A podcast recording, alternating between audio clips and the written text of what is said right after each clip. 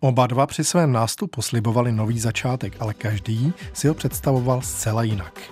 Ten první nastoupil do Bílého domu jako strážce morálky, ten druhý jako stělesnění znovu nabitého sebevědomí. Co do vnějšího dojmu se od sebe nemohli víc odlišovat. Přesto oba se hráli klíčovou úlohu v americké a zvláště světové politice. A na oba lze vzpomínat jako na velké postavy. V roce 1980 změřili síly v americké prezidentské kampani stávající 39. prezident Spojených států Jimmy Carter a jeho republikánský vyzevatel, kalifornský guvernér Ronald Reagan. V pořadu Historie Plus začíná další díl prezidentských duelů a provázet vás bude Jan Sedmidubský. Americké prezidentské duely.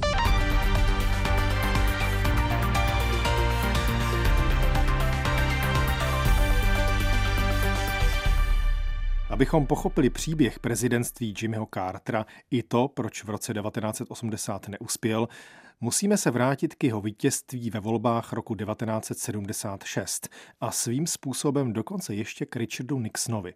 Slovo má historik Miloš Calda z katedry amerikanistiky Fakulty humanitních studií Univerzity Karlovy. Po té trapné aféře Watergate tak se stal prezidentem Gerald Ford, což byl mimochodem první americký prezident, který nebyl zvolen nikdy do žádné exekutivní funkce. Gerald Ford byl Speaker of the House, jo, čili ten předseda dolní sněmovny, nebo předseda sněmovny reprezentantů, když prostě musel odstoupit po korupčním skandálu viceprezident Spyro Agnew, což byl Nixonův viceprezident, tak ten musel poměrně záhy odstoupit tak ho nahradil právě ten Speaker of the House, čili Gerald Ford. A podle ústavy, když nemůže vykonávat funkci prezident, nastupuje viceprezident. Tak ten Ford, on byl absolventem nějaké nepříliš prestižní univerzity právě ve státě Illinois. Hlavní předností na té univerzitě bylo, že hrál dobře americký fotbal. No a teďka tenhle ten politik se stal prezidentem Spojených států. První, co udělal v podstatě bylo, že omilostnil Richarda Nixona a potom tedy vládl, byl to prostě nevýrazný politik, taky asi v podstatě dobrák, ale nebyl to nikdo nějaký mafián, to rozhodně nebyl. Ford se chtěl nechat zvolit v roce 1976 a prohrál s Jimmy Carterem.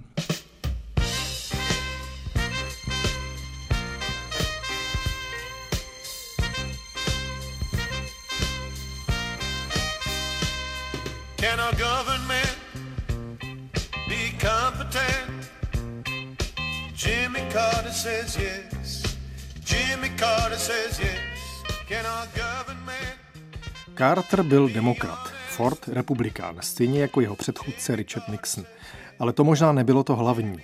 Už jsme tu v jednom z předešlých pořadů mluvili o klíčovém lapsu z prezidentské debaty roku 76, kdy Gerald Ford a to i na opakovaný dotaz moderátora tvrdil, že současné Polsko je na Moskvě zcela nezávislým státem. Ale podstatnější pro běžného amerického voliče znechuceného Vietnamem a aférou Watergate byl zřejmě charakter demokratického kandidáta. Především Carterova až programová skromnost a neokázalost. As your president, I, Jimmy Carter, know it is possible to run a government efficiently without sin or any corruption. Předvolební píseň demokratické strany z kampaně 1976. Dál už pokračuje politolog Roman Joch. On zřejmě musel být velice osamělý člověk. On byl taková utrápená osobnost. On měl velké vzdělání, byl námorní důstojník na jaderné ponorce. Rozuměl nukleárním záležitostem z fyzikálního hlediska. Ale on takhle nevystupoval. On vystupoval, já jsem ten prostý farmář z George, z jižanského státu Georgia, kde pěstují buráky. Proč? Protože to bylo po aféře Watergate ti nejchytřejší, nejlepší nás zavedli do Větnamu špatně. Politická třída, to jsou ti, kdo jsou skorumpovaní. Watergate, Nixon, cynik, lhář, špatně. A já jsem ten prostý, znovu zrozený křesťan, který v dospělosti znovu si obnovil svoji náboženskou víru, který nelže, nekouří, nepije žádný alkohol. Vždycky vám budu mluvit pravdu a přinesu zpět do politiky morálku.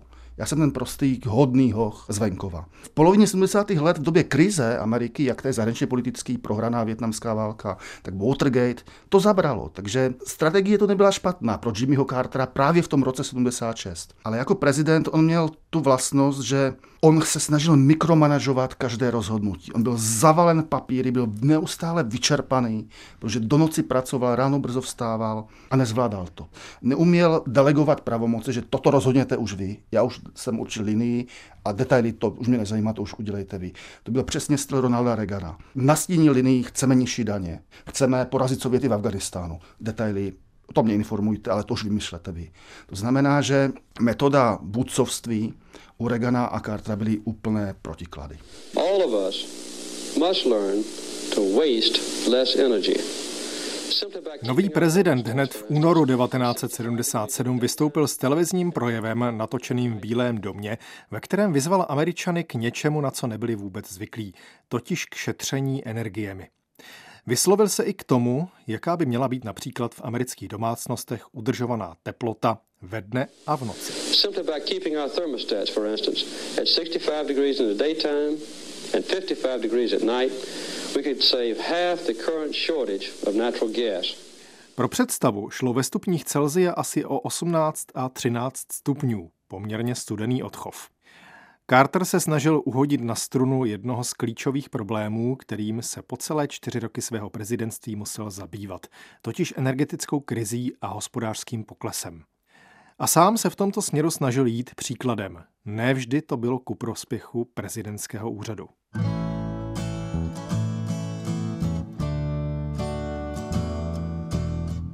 On třeba při inauguraci udělal takové gesto, že šel pěšky, za ním ta prezidentská kolona, prostě měl to být úplně jiný styl. Ale to heslo, nebudu vám nikdy lhát a tak podobně, naučím vás třeba šetřit energii a tohle všechno, jsou zkazky o tom, že v Bílém domě nebylo k vydržení, protože prostě nařídil vypnout klimatizaci trvale a podobně.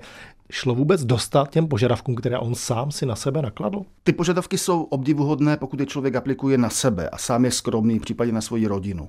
Ale když už jednou se rozhodnu být prezidentem, tak mým úkolem není primárně být skromný, ale reprezentovat zemi. To znamená klidně dělám i honosnější věci, které se příčí mému naturelu, protože to nedělám sám za sebe, za své ego, ale dělám to kvůli reprezentaci země. No a mnozí američané postupně, jak byl prezidentem, začali mít dojem, že on je takový nejenom morální, ale až příliš svatouškovský, takový, že tam i trošku míra pokrytectví, jakýsi pocit morální nadřazenosti, jsem lepší než vy všichni ostatní a proto jeho obliba začala, začala klesat. Said his name was Jimmy Carter and he was running for president and it laid out a plan of action. Made a lot of sense. Jiné svědectví přináší Eliška Hašková Kůlič, Češka, která pracovala v sekretariátě několika amerických prezidentů. Ačkoliv předtím byl guvernérem, trpěl snad ještě větším nedostatkem nadhledu než Ford. Mnohem zdatněji si vedl až po roce 1981, kdy prezidentský post opustil a stal se naopak jedním z nejlepších bývalých prezidentů. Odvedl velké dílo v humanitární práci a člověk mu za to musel složit poklonu. Ale jeho schopnosti byly spíše mikromanažerské a v prezidentské funkci si nevedl dobře. Především nedokázal přenést odpovědnost na členy svého týmu, což pro spolupracovníky není povzbudivé a časem v nich vyvolá apatii. Měl okolo sebe mnoho nevzdělaných lidí, kteří se chovali doslova buransky. Lidé z Carterova štábu v Bílém domě byli snad ještě omezenější a provinciálnější než lidé Fordovi. Chodili v šortkách a na boso v sandálech, ale hlavně neměli ponětí, jak to v naší práci funguje. Stalo se mi, že se mi jednoho dne na stole přestaly objevovat noviny, ačkoliv jsem byla zvyklá denně číst čtvery. Carter prostě šetřil.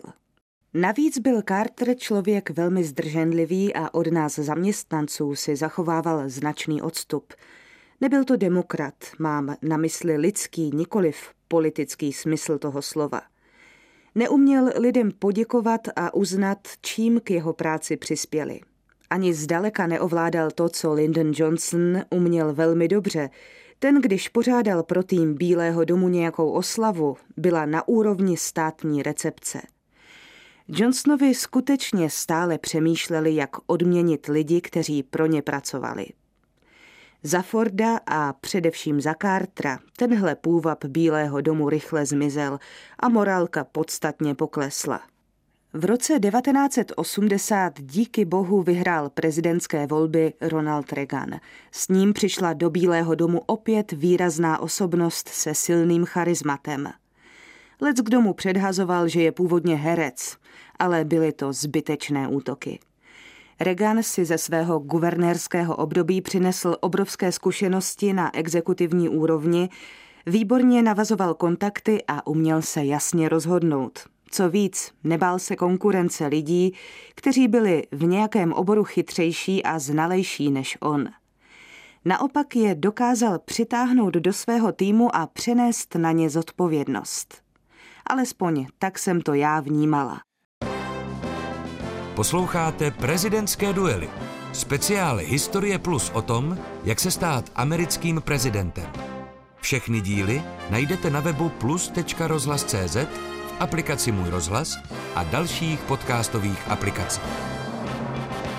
Mnoho státníků druhé poloviny 70. let ovšem Cartera oceňovalo jako muže, který nejen prezidentskému úřadu vrátil vážnost, ale také se snažil o dílčí reformy jak v domácí, tak zahraniční politice. Jenomže Carterovo volební období nebylo šťastné, zejména z hlediska vývoje hospodářství, ale ani co do protivníků, se kterými měl co dělat na druhé straně železné opony.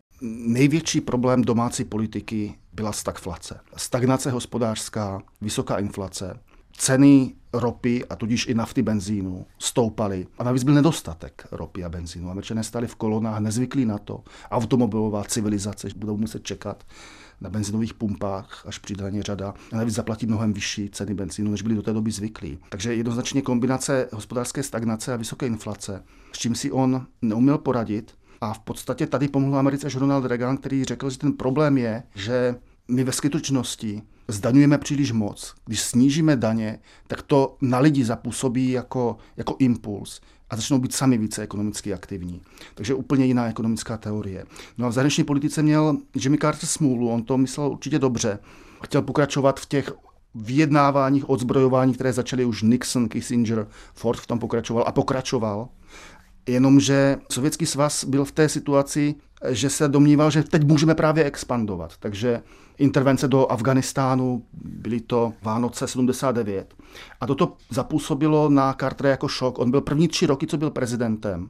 Byl spíše holubice, byl takový ten, zkusme to s nimi, zkusme dojednat odzbrojování a mír. V tom posledním roce totálně změnil svoji pozici, řekl, nesmíme jim vůbec věřit a začal zbrojit, zbrojit, zbrojit. To znamená, ten poslední čtvrtý rok Jimmyho Cartera je více podobný těm prvním rokům Ronalda Reagana, pokud jde o zbrojení, než tím prvním třema rokům Jimmyho No a poslední horká až hořká kapka, kterou musel vypít do dna, nebyla jenom expanze sovětské moci do Afganistánu, potlačení eh, solidarity v Polsku, ale bylo to, že i třetiořadá mocnost, Irán, po islámské revoluci Ayatollaha Chomejního si dovolila zatknout americké diplomaty z hlediska mezinárodního protokolu nepředstavitelné. Uvěznění, začení diplomatů a jejich rodin. Nakonec Iránci propustili ženy a děti, ale muže drželi až do inauguračního dne a byli propuštěni všichni američtí vězňové v Teheránu v ten den, kdy Ronald Reagan skládal přísahu. Stoupenci Reagana, ti, kteří jsou takový jako méně přízniví vůči Carterovi, říkají, že to bylo proto, že Iránci věděli, že pokud bude Carter prezident, nezaplatí za to strašnou cenu, ale nechtěli to risknout s Ronaldem Reaganem. Zlé jazyky později tvrdili, že republikánský kandidát Ronald Reagan se svým týmem udělali všechno proto, aby američtí rukojmí v Iránu byli propuštěni až po volbách. A skutečně se tak stalo paradoxně doslova během předávání moci v Bílém domě. Ale toto podezření se nikdy nepotvrdilo, jak o tom mluví politolog Jiří Pondělíček z katedry amerikanistiky Fakulty humanitních studií Univerzity Karlovy. Přestože Reagan vyhrál vlastně na poměry amerických voleb velmi vysokým rozdílem, tak eh, musíme si uvědomit, že ty průzkumy byly dlouhou dobu vyrovnané, v některých průzkumech Carter dokonce vedl. Reaganův tým se obával takzvaného říjnového překvapení, October Surprise. Nicméně Byť existují lidé, kteří tvrdí, že za tím eh, vydáním rukojmí až po volbách stála tajná dohoda mezi Reaganovým týmem nebo lidmi z jeho kampaně a Iránem. On to vyšetřoval kongres, víceméně ty důkazy stojí všechny na vodě. Například eh, Gary Sick, který byl tedy eh, členem, tuším, přímo National Security Council, napsal knihu o tom, Nicméně některá jeho tvrzení byla velmi jednoduše vyvrácena, kdy například on tvrdil, že někteří lidé se měli účastnit tajných jednání v Paříži a ti lidé na základě třeba výpisu kreditních karet poměrně přesvědčivě doložili, že byli úplně jinde. Myslím, že to pořád ještě je v rovině pouhých spekulací. Jestli někdy budou odtajněny nějaké dokumenty, které by to prokazovaly, těžko říct. Jaká vlastně byla Carterova zahraničně politická koncepce a jak se projevila jako faktor voleb v roce 1980? Byla snaha vlastně dosáhnout modu Vivendi nebo dosáhnout stavu, kdy ty dva bloky nebo ty dvě supervelmoci budou schopny koexistovat. Nakolik to bylo úspěšné, to je otázka, že ono došlo třeba podpisu těch helsinských smluv, což, jak víme potom z dalšího vývoje, tak bylo třeba pro ten východní blok eh, poměrně důležité, protože právě jako na ten koš týkající se lidských práv, který eh, Sověti tehdy a z těch dokumentů to vyplývá celkem jasně, že si vlastně ani neuvědomovali potenciální sílu toho, co podepisují, tak je otázka, jestli to by za Reagana podepsáno bylo. Nicméně já bych jenom chtěl podotknout, že ty volby nebyly rozhodnuty úplně zahraniční politikou, pokud pokud odhledneme teda samozřejmě od situace v Iránu a od těch rukojmí na americké ambasádě, tak to byla vlastně jako jediná opravdu významná otázka, která z té zahraniční politiky do té kampaně pronikla. Jimmy Carter says yes. Jimmy, Jimmy Carter, 39 president. Jimmy, Jimmy Carter, 39 president. S ním si východní blok a východní propaganda vůbec jakoby nevěděli rady, jak kam ho zařadit Jimmyho Cartera. Přesně, zpočátku on byl velice nezvyklý politik. On byl předtím jenom jedno volebné období guvernérem státu Georgia, to znamená, nebyl v té politice ani moc dlouho, vůbec nebyl na federální úrovni v kongresu, senátu, sněmovně. Nepocházel z exekutivy, takže byl takový nečekaný. Takže chvíli tak se vyčkávalo patrně, ale, ale na druhou stranu musíme ocenit to, co co na něm je obdivuhodné. Například on to s tou svojí politikou lidských práv zřejmě myslel vážně a prezident Ford odmítl přijmout v Bílém domě Solženicina, aby to neskazilo vztahy se Sovětským svazem a Carter některé disidenty přijal, Solženicina, Bukovského, takže v tomto on ta gesta morální učinil. Byť je tady kombinace jeho nepřímo slabosti, ale to, že svým temperamentem nebyl vhodným mužem ve vhodnou chvíli na správném místě. To znamená, on v daném momentu, v dané situaci brutálního protivníka, tato hodná duše, nebyla tím nejlepším prezidentem. Co vlastně vedlo Ronalda Reagana nejvíc k tomu, aby se postavil Jimmy Carterovi? Protože s mnohými kroky mohl přece souhlasit. Třeba s bojkotem olympiády v Moskvě, s politikou lidských práv. V tom oni určitě přece nemohli být ve sporu. Tak v čem vlastně? Reagan se postavil už prezidentovi z vlastní strany, Geraldu Fordovi, a kandidoval v primárkách 76. To je taky něco, co se málo kdy děje, že v primárkách někdo vyzve stávajícího prezidenta z vlastní strany. A Reagan mu na podzim 75 napsal, pane prezidente, vstupuj do primárek proti vám. A jako důvod vedl to, že odmítl jste přijmout Alexandra Solženicina. To je pro mě nepřijatelné. To znamená, ten morální tlak eh, vůči komunismu byl u něho stejně silný, řekli bychom stejně jako u Jimmyho Cartera, co se týká toho moralistního hlediska. Ale Reagan na rozdíl od Cartera se domníval, my ze Sověty nemůžeme přijímat smlouvy o odzbrojování, protože jim nemůžeme věřit, oni stejně budou podvádět. To znamená, já s nimi budu jednat, ale ne teď. Nejdřív musím vyzbrojit Ameriku a pak z pozice síly budu s tím jednat. To znamená, oni se naprosto lišili v strategii. Co dělat proto, aby ta válka jednak nevypukla. A Carter dával pověď odzbrojovat, zájemně odzbrojovat. A Reagan říkal, ne, musíme být tak silní, že tu druhou stranu ani nenapadne tu válku proti nám rozpoutat. Takže jako by se opakovala situace z roku 1964, kdy demokraté varovali před republikánským kandidátem Barry Goldwaterem jako atomovým extrémistou. Jenomže tentokrát v roce 1980 takové varování už nezapůsobilo. Carter jednak eh, zdůrazňoval nebo snažil se přesvědčit Američany, že Reagan je nebezpečný, že je nebezpečné svěřit velení nad vojskem otázku míru, války, života, smrti tomuto člověku. Reagan naopak působil jako Kennedy, to znamená uvolněně s úsměvem a z toho člověka nešel strach. When he was a candidate in 1976, President Carter invented a thing he called the misery index. Tohle už je Ronald Reagan v jediné prezidentské debatě ve volbách 1980, která se odehrála 28. října. Později ji komentoval ve svých pamětech. Při volební kampani roku 1976 se Carter v boji proti Geraldu Fordovi vytasil s něčím, co nazýval indexem bídy. Sečetl míru inflace a nezaměstnanosti, činilo to asi 12 nazval tento součet indexem bídy a tvrdil, že ten, kdo zavinil tak vysokou hodnotu tohoto indexu, nemá právo ucházet se o místo prezidenta. O indexu bídy se v roce 1980 ovšem již vůbec nezmínil. Možná proto, že dosahoval více než 20%. Today, by his own decision, the misery index is in excess of 20%. Carter zvolil jednoduchou formu osobních útoků na mé povahové vlastnosti. Protože jsem například říkal, že by měly být jednotlivým státům vráceny pravomoci, které jim podle ústavy patřily, označil mě za rasistu, který se pokouší nadbíhat voličům na jihu a protože jsem se postavil proti ratifikaci smlouvy SALT 2 v Senátu, jelikož jsem se domníval, že smlouva v sobě nese řadu vážných nedostatků, což mohlo Sovětům umožnit získat nebezpečnou převahu v oblasti jaderných zbraní, já sám jsem si přál skutečné omezení zbrojení. Carter o mě po celé zemi tvrdil, že jsem válečný štváč, který by, pokud bude zvolen, mohl úplně zničit svět. Myslím si, že voliči tyto lživé a často záludné osobní útoky prohlédli. Ale zcela jistě vím, že právě díky nim jsem v sobě zmobilizoval veškeré síly, abych se ve volebním boji pokusil o vítězství. Nic mě totiž neaktivizuje víc, než boj proti někomu, o němž si myslím, že nehraje fér. These are the kind of elements of a national health insurance important to the American people. Governor Reagan again, typically is against such a proposal. Governor? there you go again. When I opposed Medicare, Druhou linii útoku, kterou Carter vůči němu v té debatě použil, byla sociální otázka. To je člověk bezcitný. Chudí budou na tom velice špatně. On jim se škrtá sociální podporu. A Reagan se opět usmál a říkal, no zase s tím jenom začínáte. Jako to jsou jenom všechno vaše řeči.